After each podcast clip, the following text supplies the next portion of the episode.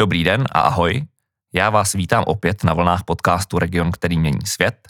Mé jméno je Lukáš Jokl a tento podcast vám přináším za značku 1012 Plus ve spolupráci s libereckým podnikatelským inkubátorem. Dneska tu mám za mikrofonem Jirku Kulu, zakladatele startupu Null Spaces. Jirko, ahoj. Ahoj Lukáši. Dneska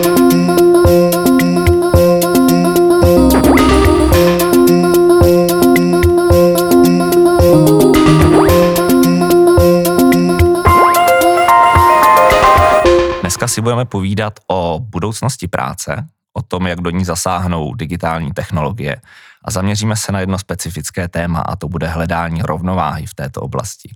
Proč nenahrazovat lidskou práci roboty? Proč spíš tu práci lidem ulehčovat, hledat balans mezi člověkem a strojem? A ještě jedno téma naťukneme. Zahrajeme si trochu na vizionáře, protože Jirka se v Null Spaces zabývá rozšířenou realitou a ta se nemusí v budoucnu nutně uplatnit jen v práci. Ostatně zcela nedávno obletěla svět vize Marka Zuckerberga a té vizi se říká Metaverse a rozšířená realita v ní hraje opravdu klíčovou roli, ale to až v druhé půlce. Já se teď vrátím k tomu, co jsem říkal na začátku. Balans mezi člověkem a strojem. Já si myslím, že to je odvěké téma už od průmyslové revoluce a Jirko, možná vlastně už od vynálezu kola. Co myslíš, jak se na to kouká lidstvo, na tenhle dotaz? Ten dotaz jako je věčný, to, to nikdy asi neskončí ani v budoucnu, ale vždycky to dopadne tak, že eh, ty lidi o práci nepřijdou. Ona se jim maximálně změní. Ale je tam možná nějaký tenhle ten pocit, že nebo nějaký eh, pocit ohrožení u těch zaměstnanců nebo lidí, kteří jsou zvyklí na to, co dělají, že přijde změna. Na druhou stranu já si myslím, že jediný, na co se v životě spolehnout můžeme, je to, že změna přijde. Je to taková konstanta dnešní doby. Jediné, co je jisté, tak je změna. Teď se o tom v tomhle poslední dva roky přesvědčujeme, myslím, dostatečně důkladně. Vlastně tu změnu žijeme a asi nám to není úplně příjemné vždycky, co se týče těch změn. No, změny nebývají příjemné třeba, někdy zas, ano, ale ty výsledky většinou ano, si myslím. Eh, je to takový nějaký ten boj v hlavě mezi tím, že jsem na něco zvyklý, je to bezpečí a mm-hmm. jako a ten Honza v těch pohádkách vždycky musí vylézt eh, spoza té pece a jít, jít do světa, protože jinak ho štěstí nepotká. Takže já si myslím, že to je v pořádku. Pokud ta změna jako je k lepšímu, tak, tak je to v pořádku. Je otázka, jestli ty změny, které zažíváme teď, jestli, jestli je to k lepšímu nebo ne. Já si myslím, že rozhodně to dává prostor uvědomit si, zastavit se, uvědomit si, co možná chceme, nebo podívat se zpátky, jak jsme žili dosud, když jsme měli možnost dělat vlastně, co chceme. A teď, když máme omezení, tak uh, je dost možný, že zjistíme, že některé ty omezení vlastně nevadí, že to, to, že si nemůžu koupit nové auto, že ho budu mít až za rok, tak je dost možný, že za pět let zjistím, že jsem to auto vlastně v té době ne, ani nepotřeboval. Možná přijdou nějaké totální změny v tom chápání, jak to zmiňuješ? Ono už to zrovna v tom automotiv nebo v automobilovém průmyslu nebo na tom trhu s automobily už několik let je eh, tenhle ten princip sdílení aut. Má to samozřejmě spoustu odpůrců, to jsou ty, kdo, kdo tu změnu nechtějí uh, ve skutečnosti, ale uh, to, to sdílení jako smysl dává. Dneska máme v Liberci koloběžky zelené a ne každý si musí koupit koloběžku, prostě potřebujete se dostat z bodu A do bodu B, jak se tak klasicky říká, a nepotřebujete vlastnit ten prostředek. To samé se dá uplatnit u, u aut. A možná právě to je uh, možná takový trošku úvod do té smíšené reality, uh, kterou vyvíjíme a kterou vyvíjí spousta i velkých firm. My jsme, mm-hmm. my jsme zrnko písku v moři. Já jsem se vlastně chtěl zeptat, nebo chtěl jsem na to navázat. Uh, ty jako to mluvíš, tak vlastně ty se taky pokoušíš o určitou změnu, uh, změnu na trhu uh-huh. prostřednictvím toho, co vyvíjíš. Ale uh, má otázka úplně na začátek byla, co tě k tomu přivedlo a co, co tě vlastně zaválo do Liberce, že to, že to vyvíjíš tady u nás, ty uh-huh. svoje vize. Protože já myslím, že všechno souvisí se vším a že to je vlastně nějaká uh, část skládanky, která potom vyústňuje v to, co vyvíjíš. Dobře, děkuji za tuhle otázku. Já teda nepocházím z Liberce, ale začal jsem tady studovat na vysoké škole a zjistil jsem, že mě to hodně baví a že mě baví odhalovat nějaké fyzikální principy. A to jsem studoval tenkrát nanovlákna u profesora Lukáše. A potom jsem se do Prahy vrátil, ale zjistil jsem, že jako pracovat pro korporát, jsem v roli programátora, mě úplně nevyhovuje a že mi vlastně ten liberec chybí. Právě z toho důvodu, že a, jsou tady lesy, jsou tady hory, že je tady členitá krajina, takže e, to byl pro mě důvod vrátit se vlastně na místo, kde chci žít, kde když vyjdu z domu, tak e, si můžu vybrat z deseti směrů, kam jít a vždycky dojdu na nějaké zajímavé místo, nějakou hezkou cestou, kde nejsou auta. Takže ty důvody, proč se, e, proč žít v Liberci, jsou čistě takhle jako analogové, bych mhm. řekl. V kontextu naší debaty, kde stavíme digitální svět vůči analogový svět. Tím myslím ten, který známe, že máme fyzické věci, používáme věci, saháme na, na věci rukama. versus to digitální, ten digitální svět vlastně na ní si nedá sáhnout. Mm-hmm. Um, ale dneska používáme ten digitál stejně jako, jako, jako analog. Ale je tam určitá překážka, že jo? koukáme na ten digitální svět trošku přes takové sklo těch obrazovek. Jasně, oni, oni jsou takový vize, který uh, říkají, že se budeme do toho digitálu stěhovat. Uh-huh. A, možná vlastně, jak jsem na začátku zmínil, ten balans by byl vlastně něco rozumnějšího, ne? Aby jsme vyvážili ten analog, který nás baví. No, Mě baví teda určitě. Mně se tohleto právě spojení, používat nebo zúčastnit se vývoje pokročilých technologií, ale přitom být v prostředí, které je hezké, kde je příroda. Eh, tohle spojení se mi líbí. To má hmm. tu sílu pro mě a proto jsem vlastně tady bydlím na, na kraji e, Liberce, hned vedle lesa, ale přitom to mám kousíček do práce, kde se věnuju technologiím smíšené reality. A myslíš, že teda myslíš?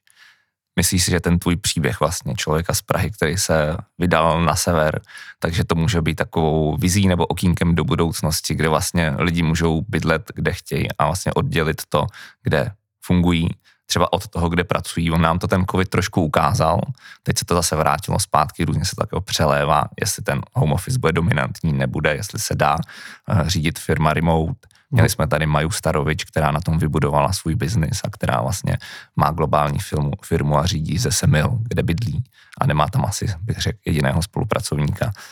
Myslíš si, že si stejný případ, že to ti umožňuje vlastně ta virtuální nebo rozšířená realita, to, co děláš? Hmm, já doufám, že budu podobný případ. Eh, ve chvíli, kdy se mi podaří dosáhnout těch nebo splnit ty svoje vize, aspoň částečně, eh, ta, ta otázka pro mě obsahuje dvě jako roviny. Mm-hmm. Jedna otázka je ta, ta analogová, jestli jako veškerý vývoj v Čechách se musí dělat v Praze, eh, kde dneska jako já znám ze svého okolí velmi málo z rizích Pražáků. Ve skutečnosti, já si myslím, že každý druhý v Praze je uh, taky nějak přistěhovalec, zřejmě za prací a za jako vyšší úrovní životního stylu. A mně se tohle to moc nelíbí. Já si, já si myslím, že ten balans by měl být i v té zemi, že jako šikovných lidí je dost všude, nejenom v Praze. A v Praze, jak rostou ty korporáty, tak ve skutečnosti ty, ty majitelé jsou zahraničí a a valí se tam na ty lidi dost problémy, který vlastně ve skutečnosti to, ty, ten vývoj často zůstává v tom zahraničí a tady do Čech i do Prahy se dostávají spíš ty problémy se servisem, s údržbou a tak.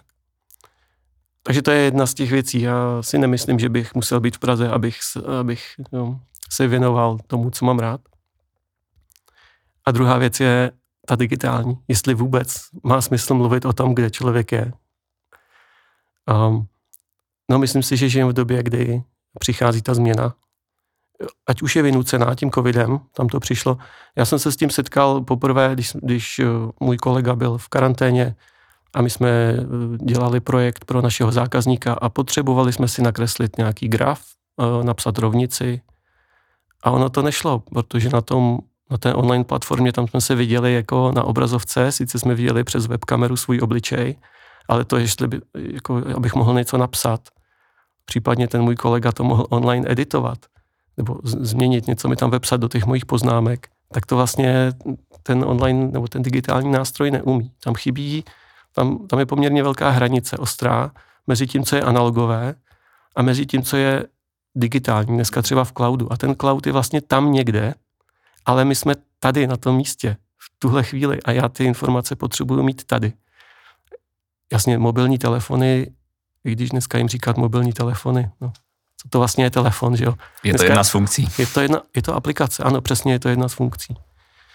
Um, a tak pořád, takhle je to, je to taková lupa do toho digitálního mm-hmm. světa.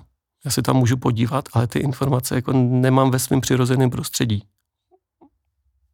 Ergonomicky to není, mm. lidi chodí skloněný, že obolí je za krkem, protože pořád koukají uh, do telefonu. A ta smíšená realita uh, právě se zaměřuje na tuhle tu hranici mezi tím digitálním světem a reálným světem. A cílem vlastně té technologie je setřít tuhle ten, mm-hmm. tyhle ty dva, dva oddělené, dvě oddělené bubliny a tak nějak je spojit. Pojďme klidně trošku víc do hloubky, protože jsme kolem toho teď trošku chodili. Mm. Pověz posluchačům, co to je rozšířená nebo smíšená realita a vlastně čím se zabýváš tady uh-huh, ve své kanceláři, ve svém startupu.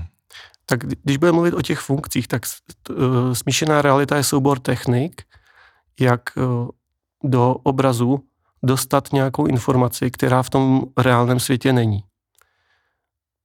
Navigace v autě je hezký příklad, když to není úplně dotažená smíšená realita. Hmm. Vy potřebujete vědět, kam máte jet, kde máte zatočit, a tu informaci máte v tom digitálním světě. Tam telefon sleduje vaši polohu a zobrazuje vám to na, na, na svém uh, displeji. Uh, smíšená realita udělá to, že vy nebudete koukat do toho telefonu, ale tu šipku, kam máte zatočit, uvidíte přímo na té silnici. Takhle bych to asi uh, nějak jako názorně ilustroval. Mm-hmm. Takže je to soubor technik, jak digitální informaci, obrazovou informaci smísit s tím, co vidíme jako naším okem. A dělá se to různými způsoby. Asi nejpohodlnější nebo nejvíc jako vtahující zážitek poskytují brýle pro smíšenou realitu. Oni mají polopropustná zrcátka, takže vy, když si ty brýle nasadíte, tak vidíte ten svět, jako stejně jako když si nasadíte brýle sluneční. Ale oni dokáží to, že vám promítají na ty skla vlastně nějaké virtuální objekty. No a teď, když vezmete ty brýle, tak oni, to nejsou jenom jako displeje, oni v sobě mají kamery. A ty kamery způsobí to, že ty brýle vědí, jak se na ten reálný svět, z jakého úhlu pohledu se ten nositel těch brýlí dívá. Takže oni vědí, kde, kde jste v místnosti, dejme tomu. Oni vědí, co držíte v ruce. A dokážou ty virtuální objekty dávat na pozice, takže vám se na ty správné pozice, tak aby vám se zdálo, že v té reálné scéně ty virtuální objekty skutečně jsou. Takže příklad. Vezmu talíř, ten talíř na sobě je prázdný, je čistý a když si nasadím ty brýle, tak oni mi můžou vyvolat pocit, že na tom talíři něco je. Zase jsem se pokusil o mm-hmm. jako Pořád je to ale taková bariéra, pořád máš před sebou ty malé monitory, které ti něco no, ukazují. Takhle, ten zážitek je, je úžasný. Člověk, když si poprvé hmm. vezme ty brýle, tak uh, možná by se to dalo přirovnat jako k zážitku, když je člověk na hmm. drogách. um, je to taková halucinace. Oni ty brýle se jmenují HoloLens, eh, nebo jedni z nich. Takže člověk jako vidí holografy, Uh, nicméně mají taky nevýhodu v tom, že třeba tenhle ten věm vidí jenom ten nositel těch brýlí a lidé v okolí to nevidí. Spoustě lidem se dělá špatně. S brýlemi na hlavě. S brýlemi na hlavě. Ty brýle jsou nepohodlné, jsou samozřejmě bateriově napájené, ale nevydrží to moc dlouho. Takže je to hezký zážitek, ale že by se toho teď asi uplatnilo v reálném světě, si mysl, úplně nemyslím. A teď už mířím trošku i na tom téma, kdy my cílíme na výrobu, na, na montážní linky. A tam si myslím, že to v tuhle chvíli není, není technologie, která by našla uplatnění. Takže co je ten level 2? To se můžeme bavit o dalších technikách. Jedna z dalších technik je právě promítaná smíšená realita, kterou rozvíjíme my. A tam ta spočívá něčem jiném. Vy jako nemusíte si na hlavu dávat žádné zařízení, nemusíte v ruce držet telefon, zkrátka máte, vlastně na sobě nemáte žádné zařízení.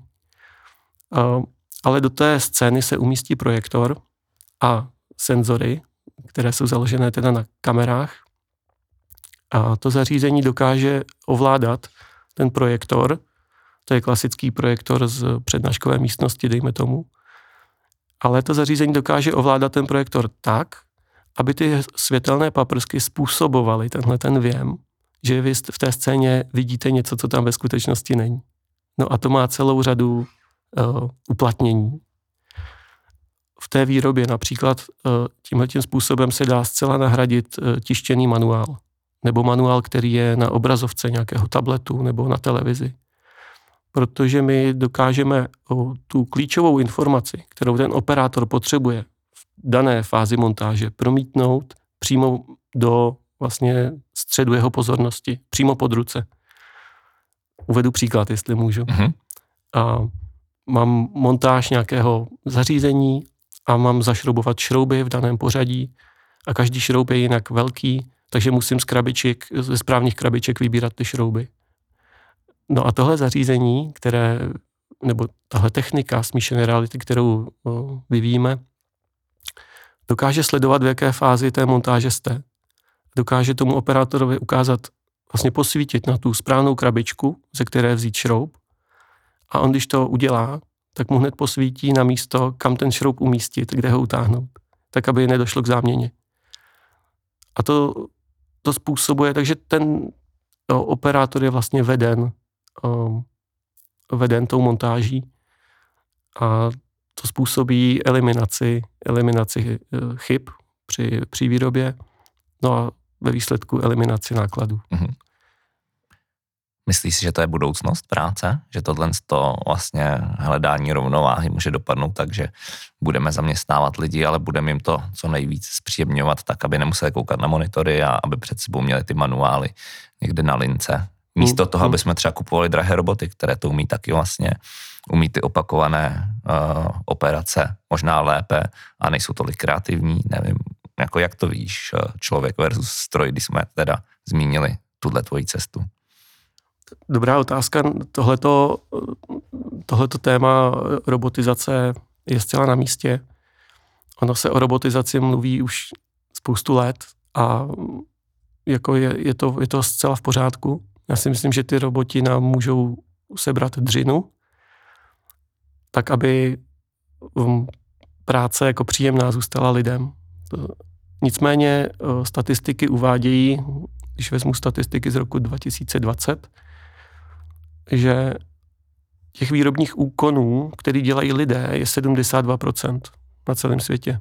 To znamená, ty roboty jsou, sebrali tu práci pouze 28% činností, nebudu říkat lidí, že ty činnosti zastupují ty roboti. Jenže když eh, chcete dát někam robota, tak na to potřebujete mít celou řadu kompetencí, jak ho tam umístit, jak ho zabezpečit, jak ho naprogramovat, aby dělal tu správnou věc. No a to jsou zase, to zase dělají lidi, protože tohle to jsou uh, operace, které jako ten, ten robot sám o sobě neumí. Ono, to je, ten robot je vlastně neúplně inteligentní zařízení, ale má velkou sílu a dělá velmi přesně. Tak, jak ho ten programátor naprogramuje, tak on to bude opakovat do nekonečna. Nicméně sám se na tu linku neumístí. Jasný. Teď, jak to říkáš, tak si uvědomuji, že to není úspora lidský práce, ale možná je to naopak, jako si přiděláš, když jsi personalista, tak najednou nemusíš schánět výrobní dělníky, ale operátory toho robota, který budou asi dražší, ano. a budou muset být daleko líp vzdělaný a mít větší uh, dovednosti než uh-huh. ten dělník na páse. Uh-huh. Jo, abych to, ono se to nedá, tak, dobře, že to zmiňuješ, ono se to nedá takhle jako úplně přesně spaušalizovat. Ta, uh, je potřeba na to mít prostě jiný kompetence a to mít robota znamená mít na to jiný lidi s jinýma kompetencema. A s, tam je problém v tom, že ty roboti nemají dostatečnou dneska senzoriku a dokážu, pokud je ta linka na to připravená, aby tam ten robot operoval, on má vždycky ty přípravky na správných místech a vždycky teda mu to vyjde, ty předprogramované pozice vždycky vyjdou tak, že to dopadne dobře, tak tam nacházejí uplatnění. Jenže většina výroby je taková, kdy přijde, přijde prostě krabice s rozsypanýma uh, přípravkama a je potřeba je z té krabice vyndat a třeba tomu robotovi poskládat, tak aby je dokázal uchopit. No a tahle ta činnost, to se často setkávám v firmách, že právě tuhle tu činnost musí pořád dělat zaměstnanci, uh, tedy lidé. A tam právě se, to je z toho důvodu, že ten robot nedokáže vlastně v prostředí, které, dejme tomu chaotické, se zorientovat. A to je podle mě ten důvod, proč eh, je pořád ta lidská práce zastoupená ve velké míře.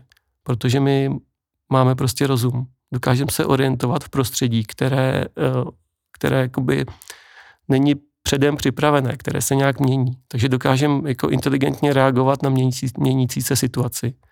No a potom máme v rukou cit, což je strašně důležitý. A ten cit my dokážeme zašroubovat šroubek, ani bychom se na ně koukali, protože tu orientaci toho šroubu eh, prostě cítíte. To ten robot tuhle kompetenci ještě dlouho mít nebude. Nicméně jsme na, na té cestě. Ono totiž ty techniky smíšené reality a ty, a ty znalosti, které získáváme tím, že vlastně děláme tyto zpracování digitálního obrazu a řízení těch paprsků a vlastně tu senzoriku, tak postupně eh, podle mě získáváme kompetence, které můžeme pak dát i těm robotům. Takže ono se to jako nebije úplně. Není to jedno, černobílé. Ale ještě tam rozhodně nejsme. Co třeba taková energetická náročnost takového mixu, protože s tím pokrokem vlastně čím víc technologií vymýšlíme, tím vlastně větší spotřebu energií máme. A slyšel jsem takový názor, myslím, že to říká Dana Drábová v nějakém podcastu, že ten pokrok vlastně není energeticky uh, méně náročný, jenom ty jednotlivý uh, přístroje jsou třeba méně náročnější energeticky, ale jich víc třeba zase, nebo víc ty technologie využíváme, jak uh-huh. je mhm. to třeba takhle ve výrobě, jaký na to máš náhled, když tam zařadím x robotů místo lidí, myslíš, že to nebude zase víc závislý třeba na energii, který teďka letí nahoru a je to zase takový mix, který nás dovede třeba někam, kam nechceme. Uh-huh. Máš na to nějaký názor? Zajímavá otázka. No jako robot není energeticky málo náročný, spíš naopak. Um, tahle ta otázka spíš mě zaujala z toho důvodu, že dřív jsme se u těch počítačů, a robot je vlastně v sobě má taky počítač, jo, tak jsme se hodně jako hnali za výkonem, nehledě na to, jaká je spotřeba. A dneska díky tomu, že máme ty telefony, tak oni způsob, sice jich je hodně, ale způsobili takovou hezkou věc, že ten výkon už je většinou dostatečný, ale zvyšuje se efektivita čipů a vůbec jako těch toho komplexu té elektroniky, tak aby, byla, aby vydržela déle na baterie. Takže tohle téma vlastně přišlo tak nějak samo, aniž by se o tom, aniž by se to propagovalo jako nějaká ekologická věc. Ale ta pohodlnost v tom, že vám díl vydrží to zařízení, vyžaduje, aby fungovalo efektivně. Zná, aby udrželo ten svůj výkon za menší spotřebu. U těch robotů, takže to je taková výhoda a za to musím teda, za to mám rád mobilní telefony, že přišli s touhletou myšlenkou udržovat výkon, ale méně spotřebovávat. U těch robotů tam si myslím, že se tohle nějak moc neřeší, abych řekl pravdu. Uh. Takže možná, možná takový otazník do budoucna. Co s tím? Jestli ten mix bude vyvážený. Je, je otázka, jestli to je to, co ty výrobní podniky hodně trápí. V Čechách si myslím, že to, co je trápí víc, je nedostatek pracovní síly lidské. Ano. Takže to si myslím, že to, co já jsem se setkal u našich zákazníků, tak jsme neřešili spotřebu. Uh-huh. Ale spíš to, jak zajistit, aby i operátor, který uh, přijde jako nováček na tu linku, tak aby odvedl tu práci v pořádku, v požadované kvalitě a aby taky on byl v pohodě, protože on, když je v klidu, tak tu práci odvede. Když bude vědět, když víte, co máte dělat, a máte na to kompetenci, tak jste vlastně v klidu a můžete, můžete tu práci odvést jako bez, bez chyby. Když se dostanete do stresu nebo nevíte, co máte dělat, tak je velká pravděpodobnost, že uděláte chybu. A tam jsou ty náklady obrovské těch, těch podniků no, v zaškolení lidí, v jejich náboru. A to, to, tohle to se snažíme řešit uh, tím, tím naším zařízením, kterýmu vlastně, dost teď jsem to neřekl, říkáme počítačem asistovaná montáž. Kdy vlastně ten, to je vlastně, ani jsem neřekl, jak to vypadá, tak možná bych to využil teď. Máš na to prostor. Je to vlastně, děkuju, je to celkem malinká krabička, která se nainstaluje na pracoviště, nad, nad stůl pracovní. Ono se tam skalibruje a dá se do něj, vlastně ten návod se do něj naprogramuje a ono potom to zařízení snímá, co teda člověk dělá a ukazuje ten další krok. Takže když mám nějaký regál a mám z něho vyndat díl, tak mi ukáže v tom regálu, která, která je ta správná přihrádka. Když, to, když tohle udělám, tak mi ukáže, kam teda ten díl namontovat. Třeba při osazování eh, desek plošných spojů se to dá využít. O, takže to by bylo to zařízení. To, o čem ty si teďka mluvil, ty si někde říkal, že během eh, toho, co Null Spaces vznikaly, když jste ten startup zakládali, tak jste měli spoustu různých směrů a spoustu různých myšlenek. Takže to, o čem ty si teďka mluvil, je ten cíl, který jste si vybral, jako na něm budete pracovat teďka momentálně a budete se ho snažit uvízt v život. Říkám to správně. Ano, je to tak. My jsme jako dodavatelé kamerových systémů, eh, to, co jako historicky, nebo to, co i teď děláme, tak děláme kamerové systémy, to si můžeme představit jako počítač s kamerou, která se dá na konec linky a pokud tam projíždí nějaký výrobky, který ať už dělají lidi nebo roboti, tak ta kamera vlastně vizuálně zkontroluje nějaké vady na tom výrobku a zahlásí včas, že tam chyba je. A to byla vlastně ta první, tam přišla ta myšlenka na tohleto zařízení počítačem asistované montáže, kdy Takovéhle, takový kamerový systém je taky vybaven monitorem, kde ty chyby teda hlásí. Má možnost třeba ukázat fotku toho výrobku a ukázat, kde na tom výrobku ten systém vidí chybu.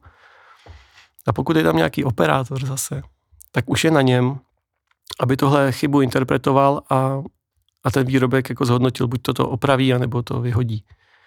No a my jsme takovýhle systém právě montovali a, s cílem ušetřit uh, těm operátorům práci s vyhledáváním vad. No a pak jsme zjistili, že teda, dobrý, máme systém, který na monitoru operátorovi ukáže, kde je vada, jenže ten, tomu operátorovi jsme tu práci moc neulehčili. On ještě k tomu, že musel pracovat s tím výrobkem, tak se musel dívat nějak přes rameno na monitor, kde mu ten počítačový systém digitální ukazoval vlastně kam, kde na tom výrobku je ta závada. ve stresu. No a ten operátor se dostával spíš do stresu. Hmm. Ono mu to jako, ano, z čistě jako IT pohledu mu to pomáhalo, protože jsme zaevidovali, že tam je chyba, ukázali jsme na monitoru, kde ta chyba je. No ale ten operátor toho tohle nezajímá. On měl v ruce ten výrobek a potřeboval vědět, kde je to, na tom výrobku, kde to má pod rukama. No a tam právě jsme si uvědomili, že, že bychom mohli použít projektor, což z matematického pohledu je to samé jako kamera. Mohli bychom vlastně k tomu kamerovému systému dát projektor, který tu chybu dokáže označit přímo na tom výrobku. No a tím toho operátora vlastně vyvést z tohohle toho složitý, z té složité situace, kdy on tu informaci dostane vlastně pohodlně, přímo pod ruce, tam, kde ji potřebuje, a ne někde, já tomu říkám akvárko, ale za monitorem, prostě Jasně. někde v tom digitálním světě který je odtažitý od toho, od té reality. Stejně jako té navigace, kterou máš někde jako napravo od eh, toho obrazu, který vnímáš a podle kterého řídíš automobil. Ano, ano, to je krásný příklad. Dobře, eh, když opustíme zdi továren, kde teda pomáháš, nebo kde bys rád rozvinul tuhle pomoc s ergonomí nebo se zaškolováním těch mm. operátorů, tak, aby ty lidi měli tu práci příjemnější a tu dřinu nechme teda někde stranou strojům, tak kde ta rozšířená realita ještě může pomoct, co třeba ve školách nebo v nějakým našem trávení volného času, nebo právě v tom, o čem si mluvil, v tom, že budeme si blíž, i když zachováme ten analog, ale budeme se moc někam přenést bez automobilu. Kde jsou ty oblasti, kde kde to může být a mít budoucnost. Mm-hmm. Těch, těch oblastí je mnoho, já je vyjmenuju. My se teď teda zaměřujeme na tu, na tu výrobu, kde, mm-hmm. kde to pomáhá, s, s, kdekoliv je nějaká ruční montáž. Dneska i, i moderní výroba baterií, Takže tam, kde jsou nějaké, nějaké vedení kabelů, sestavování baterií a tak, tak tam to všude může pomoct. Ale další oblasti, ty nevýrobní, jsou zábava. Děti tohle strašně baví. Ona vlastně si hrajete rukama, jako kdybyste byli ve hře a ovládáte ji rukama, ne ovladačem, nekoukáte na televizi, ale jste přímo v té hře, která se vám promítá na libovolný povrch, na stěny, na, na strop, na, na podlahu. A je to, je to velká zábava. Tam jsme udělali takovou instalaci s, se studiem Stroj, tady libereckým, někdy na začátku tohohle roku.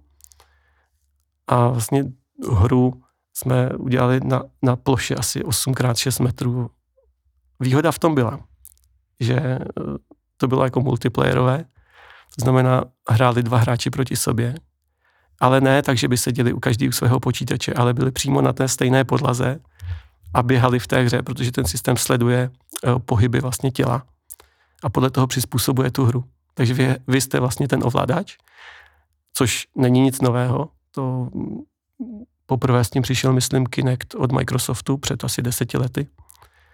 My to děláme ještě trošku dál v tom, že tu hru promítáme přímo do našeho prostředí, takže tam není žádný monitor.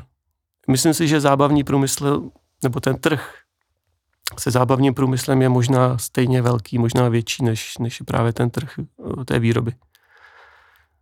Když vezmu zdravotnictví, eh, když si představím eh, studenty, kterým můžeme promítnout vlastně co na libovolný povrch na těle, co se skrývá pod tou kůží, co je tam vevnitř. A vy si vlastně můžete na tom reálném těle číst to, co vás zajímá. Právě díky tomu, že uh, můžete jako virtuálně poodkrýt to, co je pod, pod, pod kůží. To je, myslím si, hezká uh, aplikace při operacích naznačit vlastně uh, trajektorii řezu. To je hodně fascinující teda. Um, takže tam uh, vidím taky jako možnosti uplatnění. Pořád je to o tom stejném principu dostat tu informaci, kterou potřebuju na místě, kde ji potřebuju. A to většinou je pod rukama, když něco dělám. Uh-huh. Takže tyhle ty oblasti, zdravotnictví, zábava, ale i práce. Ale myslím si, práce je jako spíš kancelářská. A uh, my jsme letos na jaře vyzkoušeli takovou technologii, jak udělat věm, že, který získáváte pomocí eh, brýlí pro virtuální realitu. To znamená, dokážete eh, zobrazit jako virtuální objekt s pocitem, že kolem ní třeba můžete chodit. Když si nasadíte brýle pro virtuální realitu, tak jste zcela pohlcený tou scénou virtuální. Vlastně nevidíte tu, tu scénu reálnou. Můžete kolem těch objektů chodit v tom virtuálním prostředí, normálně se pohybovat. A my jsme eh, zjistili, že eh, takovýhle věm dokážeme udělat i pomocí té projekt, projektované smíšené reality. To znamená, částečně ten věm eh, virtuální reality se dá způsobit pomocí projektorů, aniž byste na hlavě měl ty brýle. To znamená, vy pořád zůstáváte v, v tom reálném prostoru, pořád jako vidíte tu scénu okolo, ale na její povrchy se dají zobrazovat uh, nějak, zase nějaké informace. No a ta informace může být v podobě um, jako zase další reálné scény. Třeba my tady sedíme u stolu naproti sobě. Ale teď to chce trošku fantazie. My bychom mohli spolu takhle sedět u stolu, každý u sebe doma. A místo na monitor bychom koukali, dejme tomu, na stěnu u stolu a na tu by se promítal můj obraz ve velikosti jedna k jedné. Takže ten věm je jako kdyby jsme se setkali, ale přitom bychom byli vzdáleni. Dává to trošku smysl? Dává mi to smysl. Přemýšlím, jestli třeba za 20, za 30 let moje děti, až budou dospělé, tak jestli třeba se vypraví do Jurského parku, který bude fungovat na principu smíšené reality. Co myslíš? To si dokážu představit. Tomuhle to je jedna z dalších technik, mimochodem jmenuje se cave, nebo jeskyně, kdy se promítá na všechny stěny v místnosti a tím taky vlastně získáváme pocit, že jsme ve virtuální scéně, aniž bychom měli nějaké zařízení hmm. na sobě. Takže tohle to je reálné a jako to není vzdálené tolik hmm. na té realitě. A já jestli ještě můžu doplnit a trošku vrátit ten abstraktní eh, promítání do té práce, tahle ta technika, my říkáme hybridní kancelář, nebo ono se to slovo dneska hodně používá v, v pojetí null spaces, je hybridní kancelář nějaké libovolné místo u vás doma, nebo v kovorku, nebo v kanceláři, kde umístíme to zařízení jo, s, tím, s tím senzorem, projektorem a ono způsobí, že vy si vlastně můžete virtuálně sednout vedle vašeho kolegy, koukat se, co dělá, ukazovat mu na papíru, co píšu na papíru. A on vlastně bude mít ten věm, jako kdybych já seděl vedle něho. A já budu mít věm, jako kdyby on seděl vedle mě. Ale přitom uh, budeme klidně na míle daleko. Jde zkrátka o to trošku vytrhnout to, na co jsme teď zvyklí ze Zoomu, z Teamsu, ze Skypeu, že všechny vidíme jako takové malé ikony na obrazovce. A pomocí té projektované smíšené reality je zase dát do velikosti jedna k jedné. A pomocí takových eh, poměrně jednoduché geometrie se dá udělat uh, i, i, jako pocit nebo skutečný věm, že ten člověk je v 3D, že není placatý na obrazovce, ale že se můžu koukat na toho člověka z různých úhlů pohledu, nebo na to, na to jeho pracoviště vlastně. Takže tam se pak stává, uh, tam se pak jako stírá tahle ta, uh, ta, ta hranice mezi tím, co je fyzicky a co je jenom pocit. Na to jsem se právě chtěl zeptat, jako jestli pořád potřebuješ tu bílou zeď, kam to promítáš, anebo jestli jako můžeš udělat nějaký 3D uh, nebo v prostoru toho člověka vykreslit nějakým jiným způsobem. No my tam potřebujeme tu zeď, protože používáme ty projektory, takže my jako pracujeme s těmi fyzickými povrchy. Uh, asi, asi jednodušší technika, uh, nebo jednodušší jiný princip je použít brýle pro virtuální realitu, jako teď uh, si zmínil uh, toho Marka Zuckerberga z uh, firmy Meta. Teď už Meta. Um, kdy on o tomhle tom přesně mluví a oni to, myslím si, že oni cílí na to, aby to ten, přenesli ten virtuální svět právě pomocí těch, pomocí brýlí.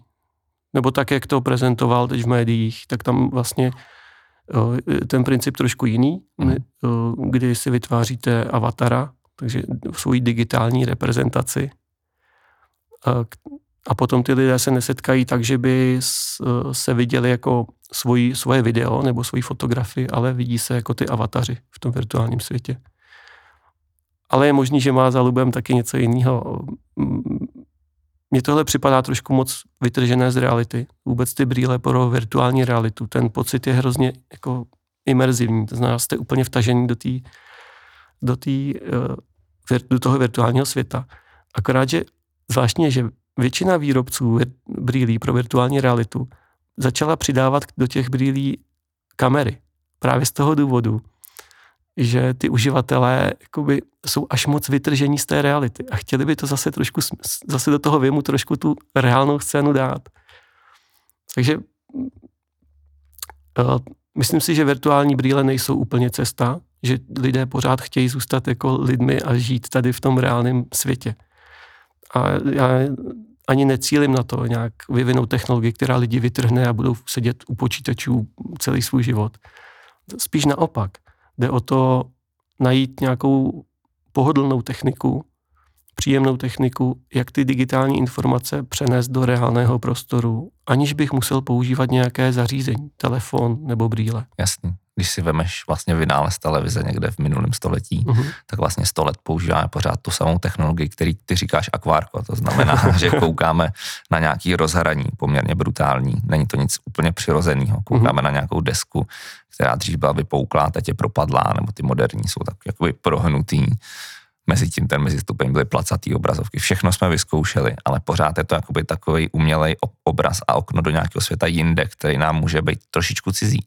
Jak teda, když to zmiňuješ, ty svoje myšlenky, jak teda vidíš budoucnost té zobrazovací technice, kam se teda posuneme? Je to asi těžká otázka, takže spíš cílim na tvůj subjektivní nějaký názor, hmm. než Zahrajme si na vizionáře. Jasně. Já, takhle já si uvědomuji, že tady diskuze je, je trošku možná abstraktní, nebo na první pohled mluvíme o, hodně o vizích, ale tak já v tom si dovolím pokračovat. Já si totiž myslím, že každé svítidlo, lustr, lampička je dneska vlastně zdroj světla neřízený. On prostě svítí nějaký difuzní světlo. Já si myslím, že v budoucnu, pokud tahle projektovaná smíšená realita mm, najde svoje zákazníky, bude to, budou to lidi chtít používat, tak si myslím, že každé svítidlo dneska jako dnešní se může přeměnit a stát se tímhletím ředitelným světlem. To znamená, můžeme, podle mě, uh, uh, ty světla, které dneska známe, z nich se stanou vlastně projektory. A to způsobí, že každá plocha v místnosti se vlastně bude moct stát tím akvárkem nebo tou televizí, ale interaktivní. Takže jako dneska, abych se podíval na nějakou webovou stránku, tak musím šáhnout do kapsy, vyndat telefon a koukám do toho telefonu. Nebo do toho zařízení, dejme tomu. Já si myslím, že další krok je nemít žádné zařízení. Prostě být v kanceláři doma a mít, eh, mít tu informaci tam, kde ji ukážu prstem prostě. Můžu říct zase příklad? Řekni příklad. Tady vedle dveří nevidím žádné vypínače. Ale ten vypínač se tam může objevit, když tam ukážu rukou. A když mě ten, eh, tak se tam může promítnout. Dneska nemusíme mít fyzické ovladače. Je to trošku abstraktní, ale skutečně to a my tyhle ty systémy děláme. Vy můžete ukázat na libovolné místo na stěně a tam se vám může promítnout ovladač. Na stažení rolet třeba. Přitom ten ovladač tam vůbec fyzicky být nemusí.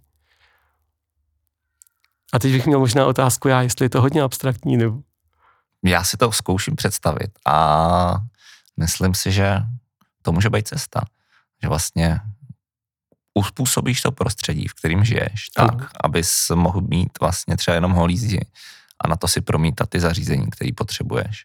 Jako dokážu si to představit. A tím pádem teda to, o čem ty mluvíš, je jedna větev té cesty, kterou můžeme urazit a to, co říkal třeba ten Zuckerberg uh-huh. v tom metaverse, je asi teda diametrálně odlišná, protože on u toho přemýšlí o těch brýlích. A je možný, že stejně jako nikdo nepředpověděl, že bude internet, takže najednou se tady objeví nějaká třetí cesta, která nám to prostě vykreslí v prostoru v 3D nějakou hmm. technologií a najednou prostě budeme žít v nějakou smíšenou realitu úplně jinak.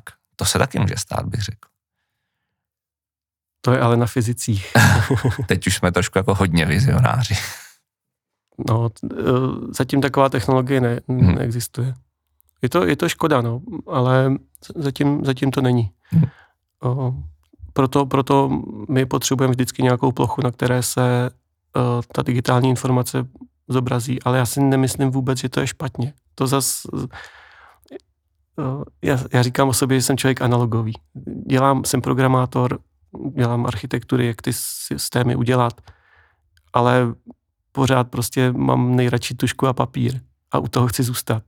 Takže já si nemyslím, že jako ponořit se nějak úplně zcela do virtuálního prostoru je cesta správná. Mm-hmm. Já si myslím, že lidi by měli zůstat lidmi. Ono, spíš si myslím, že to, co děláme teď, že prostě sedíme u těch počítačů, v kapse nosíme telefony a pořád do toho koukáme, tak si, to si myslím spíš, že není přirozené. Jo, jako přirozené je dotýkat se věcí, vnímat je ve svém fyzickém prostředí. A já si myslím, že ta technologie by, technologie by měla ctít toho člověka, jako jak se narodil, a ne ho posílat někam do nějakého digitálního virtuálního světa. Jasně, tady jsou vždycky ty, pak ty rozpory, který, a ty různé cesty, no jestli si to budeme zobrazovat před sebou, anebo jestli budeme mít třeba za 50 let zavedený dráty někde v mozku a ty senzory nám to budou přímo pouštět. To se nebo ty dráty nám to budou pouštět skrz ty senzory a čidla. Vím, že takovýhle jako záměry jsou taky, ale pro mě tohle to úplně cesta není. Mm-hmm. Já mhm. jsem, já žiju vedle toho lesa a a to mám rád a nechci mít v hlavě čip. Dobře, no tak v tom případě pojďme se ještě podívat na ten metaverse, jak to jako vnímáš, nebo jak čteš ty prohlášení, který uh, Mark Zuckerberg vypustil do světa. Vlastně to, že se tam přestěhujeme nějakým způsobem. Nevím, jestli mluvil o té balanci, co mluvíš ty, jestli on to jako taky má tak jako vyvážený, nebo jestli chce, aby jsme tam všichni teďka nastoupili a byli tam třeba 100% svýho času. Mluvil třeba o tom, že to je ekologický, přesně o tom, jako že nepotřebuješ pak ten automobil se přemístěvat z jednoho místa na druhý. Uh, dokážeš si takovouhle realitu představit plus s tím, že on mluví o těch brýlích, který jako ty nevnímáš jako tu cestu budoucnosti. Um, takhle, on, on dělá to, co přirozeně v jeho uh, roli by dělal každý. On zkrátka dostal aplikaci na zařízení, který v tuhle chvíli máme. On prostě uh, a taky se mu to dobře potkalo, jo? Že, že, že ten nástup těch mobilních telefonů s tou velkou obrazovkou umožnil, že se ty sociální sítě dobře používají. A přirozeně se ptá, co bude dál. To, to prostě nikdy to, ne, nikdy to nebylo tak, že by přišla nějaká technologie a ta zůstala neměná na věky. Vždycky přijde něco, co to nějak změní. A nebo někdo. Nějaký Nebo vizionář, který si řekne, já to budu utvářet a teď má na to hromady peněz, takže on, když je tam vrhne, tak je to něco jiného, než když bychom si to tady řekli někde v nějakém prostředí České republiky třeba. Asi tak to čtu taky. No, určitě to má taky vliv, ale důležité, jak se rozhodnou pak ten, ty uživatele. A to se rozhodují ne jako masa, ale každý za, za sebe. Každý za sebe, takže jako může, může tu vizi svoji protlačit, uh, ale myslím si, že uživatelé rozhodnou, uživatelé rozhodnou jestli, jestli to chtějí nebo ne. Um, každopádně ano, on, on, on prostě hledá, co bude dál a jako jestli mobilní telefon je, je, je už ten vrchol toho, co jsme schopni udělat, to si nemyslím. Ani ta televize dneska vlastně jako, taky jsem se ptal, co, co je jako budoucnost televize. Pak přišli před deseti lety výrobci s 3D obrazem, to se neuchytilo podle mě nějak zásadně. No a najednou podle mě přijde generace mladá, která jako televizi ani mít nebude, protože ji nebude chtít, protože neví, co by s ní dělala. To je podobná situace jako před 20 lety, kdy jsme měli počítač, pak jsme měli notebook a pak jsme ho připojili do internetu. A pak jako ten internet, když odpojíte, tak vlastně nevíte, co s tím zařízením dělat. Tam tak jako nic, tak, je, no, tak tam vlastně nic není. A já si myslím, že jako ta mladší generace tohle to zažívá z televizí, jako co s ní, když tam se nedá nic jako interagovat, koukat jako do zdi, to dělali naše, naše rodiče, naše babičky, to je v pořádku, ale já mám prostě jiný plán. Hmm. Myslím si, že to do, může dopadnout takhle. A stejně tak, to dopadne i s, těma, i s těmi telefony. Hmm. Přijde určitě čas, kdy si lidi řeknou, hele, jako pěkný, ale já potřebuji dělat ve svém životě něco úplně jiného. Já potřebuji dělat něco jiného, než koukat, sedět a koukat na televizi. Já dneska potřebuju mít v ruce telefon a brouzdat na sociálních sítích. A to taky zastará, tohle ten názor, že musím dělat to zrovna tohle. A pak jako co bude potom. Takže podle mě ten Mark Zuckerberg si správně, jeho tým si správně kladou tuhle otázku, co bude dál. A on jako má tuhle trajektorii, že ten zážitek je pořád víc imerzivní, nebo jak to říct česky, že, že pořád jako je víc člověk vtažený do té, že byl text, audio, video. No a ten další se zdá, že ta, tahle trajektorie, že další krok je ta virtuální realita, nebo ta smíšená realita.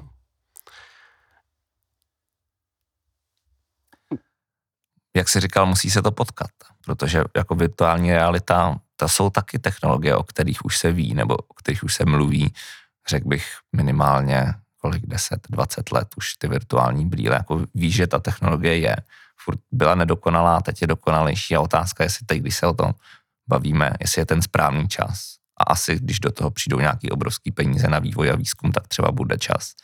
A nebo, jak si říkal, to lidi odmítnou, protože to se to nepotká s tou poptávkou nebo s tím, co ty lidi vlastně chtějí. Ano, tahle tady, já jsem poprvé měl brýle pro virtuální realitu někde na, v Praze na Model Hobby 2000, ne 2000, 1995 možná. Takže ještě víc, 25 let, pamatuju. 26 let. To byly obrovský brýle, obrovská helma, k tomu někde nějaký velký přístroj. Dneska ty brýle jsou, mm, dají se, dají se nosit, ale já tu, na tuhle tu otázku nedokážu odpovědět, protože pro mě je to taky otevřená otázka. My, jako jestli se to uplatní, jestli ty brýle se uplatní, asi je tady velká hráčská komunita, který, který jsou schopní rychle adaptovat tohle, co, o čem Facebook nebo Meta dneska mluví. Dneska herní průmysl už je větší než filmový průmysl. Takže, Možná bude na olympiádě. no, takže je, je dost možný, že se to ubere směrem k tímhle tím. Nicméně já jako hráč her nejsem. Mně vždycky přišlo u her, jsem měl dojem, že jako tam ztrácím čas, že, si, že mi to ubírá čas pro to, co bych mohl věnovat té skutečné realitě a vždycky mi ta skutečná realita přišla cenější než ta virtuální. Takže já tomu, já jsem k tomuhle tomu paradoxně trošku skeptický, že to, že to vyjde. Ale i ta naše technologie té promítané uh, smíšené reality se tohle může zúčastnit. Já, on, on o tom i mluví, že nechce mít monopol, uh, že vlastně vznikne nějaká komunita vývojářů. A je dost možné, že pokud budete chtít, tak si vezmete brýle pro virtuální realitu a budete ve virtuálním prostoru. Pokud nebudete chtít mít nic na hlavě a budete chtít sedět s částí rodiny, která je eh, u stolu a část rodiny přizvat virtuálně, tak můžete použít tu promítanou eh, smíšenou realitu, kdy na vlastně řeknu příklad, bude, budou Vánoce, že jo, Vánoční večer, my máme doma stůl, který je jednou částí, jednou z, z, u stěny. A ta, tahle ta smíšná realita promítaná dokáže způsobit to, že vlastně prodloužíte ten stůl virtuálně do té stěny a tam uvidíte tu svoji rodinu nebo část těch přátel, který jsou třeba v jiném městě. Jako by byl postavený u zrcadla. Ano, jako kdyby byl postavený u zrcadla.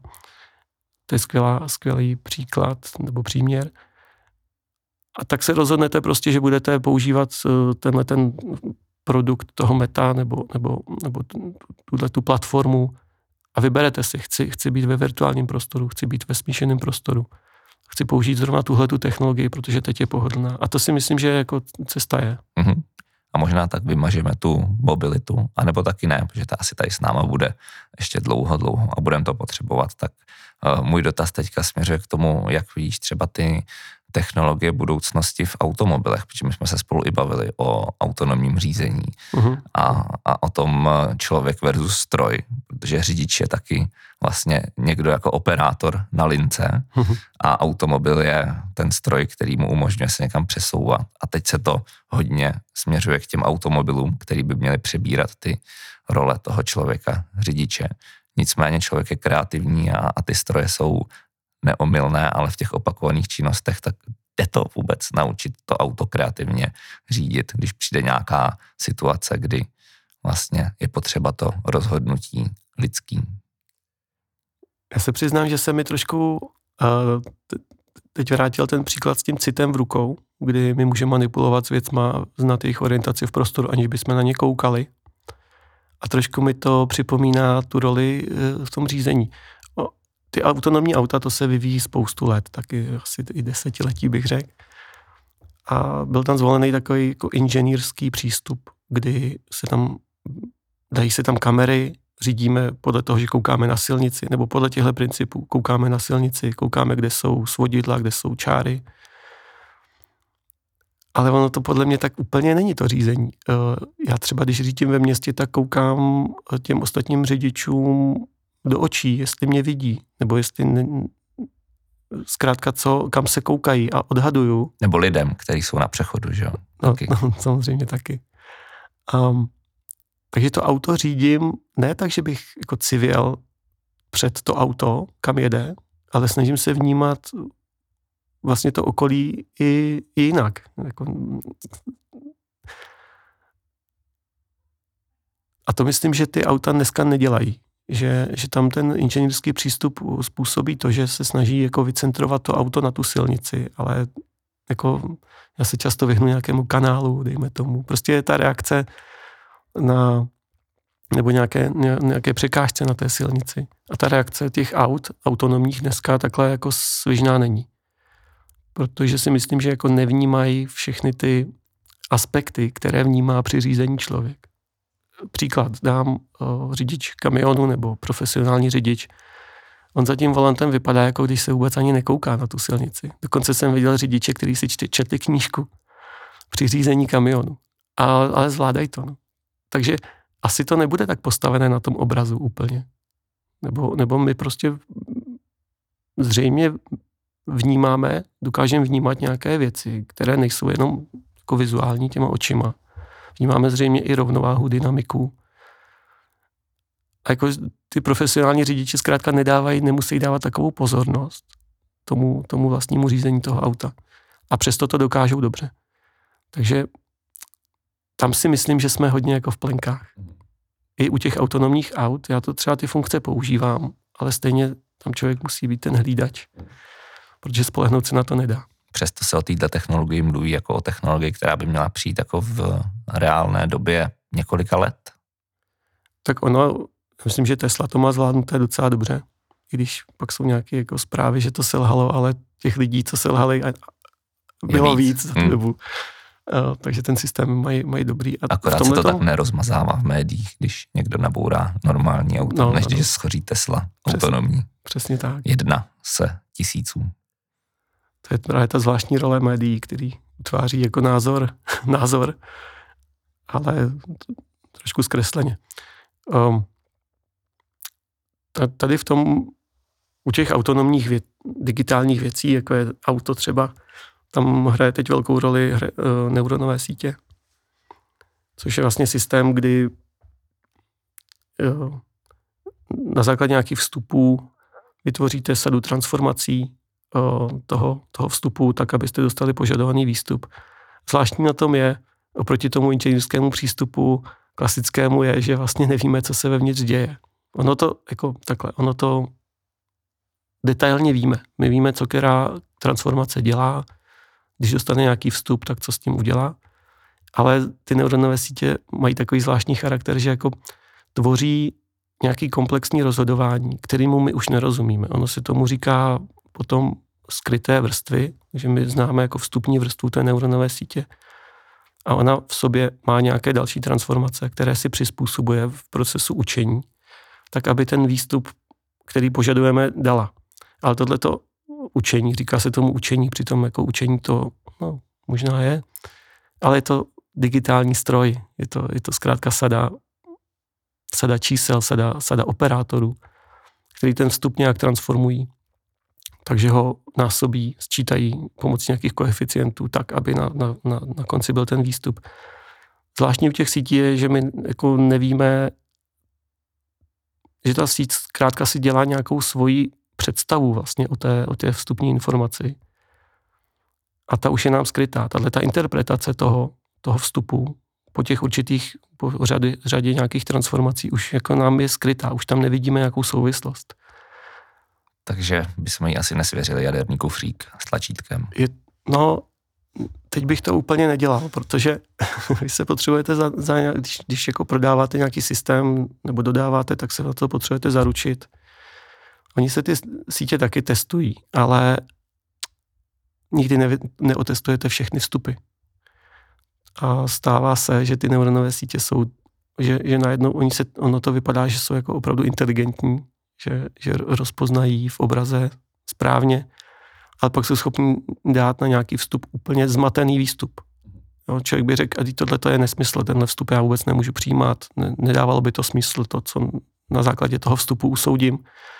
Takže to ta, ale to ta síť neudělá. Ona prostě vždycky transformuje ten vstup stejně a vždycky dá nějaký výstup a není schopná to, čeho je člo, schopný člověk rozhodnout, jako jestli to v tom kontextu dává smysl. Trošku to dá nám zpátky do, do reality. Může se vám stát, že autonomní auto vám začne na rovném úseku zatáčet. To tady nechci nějak strašit, ty, ty systémy jsou hodně pokročilý i když člověku, člověk by to asi neudělal na rovném úseku, že by začal zatáčet. Ale je dost možné, že ten systém dostane takový vstup, který se nějak rozhodne, na základě kterého se nějak rozhodne.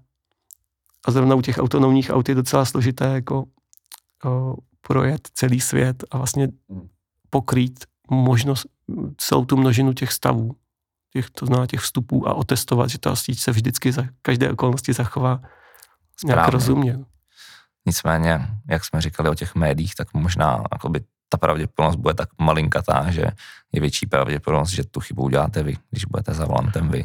No právě, já jsem si teď uvědomil, že by nebylo dobrý v tomhle tom nějak jako strašit. Oni ty systémy jsou hodně pokročilé a jsou dobře, hmm. dobře otestované. Takže v tom prostředí, když si auto koupíte v Evropě, tak ono bylo otestované v Evropě a bude fungovat dobře. Hmm. Dobře. děkuju. My jsme teďka, uh, my jsme se dotkli hromady témat, který souvisejí s budoucností. Když bys to měl nějak sečíst a podtrhnout, uh, já mám takový v hlavě takový exkurs, vlastně 100, možná víc let zpátky, když se tiskly pohlednice, tak se na ně tiskly takový obrázky jako třeba Liberec v budoucnosti. Ty pohlednice vypadají tak, že tam máme radnice a kolem toho lítají cepelíny a na přehradě je hromada parníků, který tam plujou a je to taková vize v budoucnosti 100 let stará. Pak když lidstvo přistálo na měsíci, že, tak jsme taková ta stará klasická písnička od katapultu, až se bude psát rok 2006, tak ta říká, že se přestěhujeme na Mars nebo někam na měsíc, teď nevím. A, a vždycky ten určitý daný moment si lidstvo s tou současnou technologií myslelo, že ta technologie se někam rozvine a bude mi používat nějak. Nikdo nepředpověděl internet, že jo. To byla taková, takový game changer, který to celý změnil. Když bys to měl nějak, tenhle podcast, podtrhnout nějakým stručným poselstvím, jak by si to představoval ty teď. Můžeme si to pak za 20-30 let poslechnout a, a smát se tomu. A nebo třeba ne. Zkus to, prosím. Um, asi bych řekl to, že na základě těchto těch jako zkušeností, že nemá smysl přeceňovat ty, ty technologie a jejich roli, tak eh, podle mě má cenu zůstat v klidu oni ty technologie, nepřijímat hned všechny technologie a vybrat si jenom ty, které mi pomůžou v tom, co potřebuju. Takže bych jako neměl strach z nových technologií. Pokud si dokážu tu správnou vybrat, tak aby mi uh, byla k užitku. Pak je to všechno v pořádku. Mm-hmm. Děkuju. Zároveň to slovo rovnováha asi tam do toho zahrnout mezi člověkem a technologií. Mm-hmm. O tom jsme se mluvili celou dobu. Mm-hmm. Mám ještě jednu poslední obligátní otázku. Vlastně souvisí s tím, co tady děláš. A vlastně zabýváš se věcí, která má obrovský přesah i do toho, jak uh, lidstvo může vypadat nebo jak může fungovat uh, v budoucnu. Myslíš si, že to, co tady děláš, třeba může jednou přispět k tomu, že ten svět bude jiný?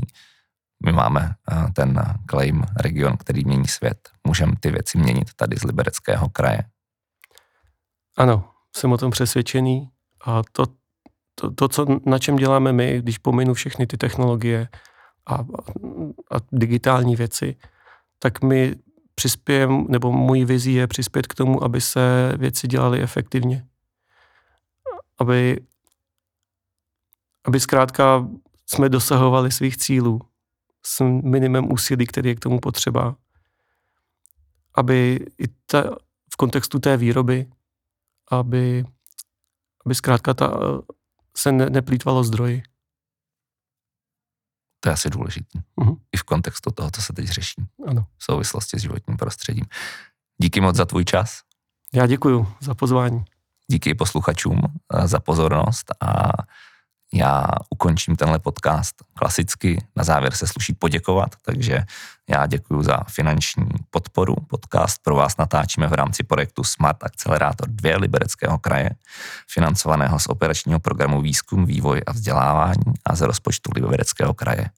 Přeji příjemný zbytek dne, rána, odpoledne, večera, kdykoliv nás posloucháte.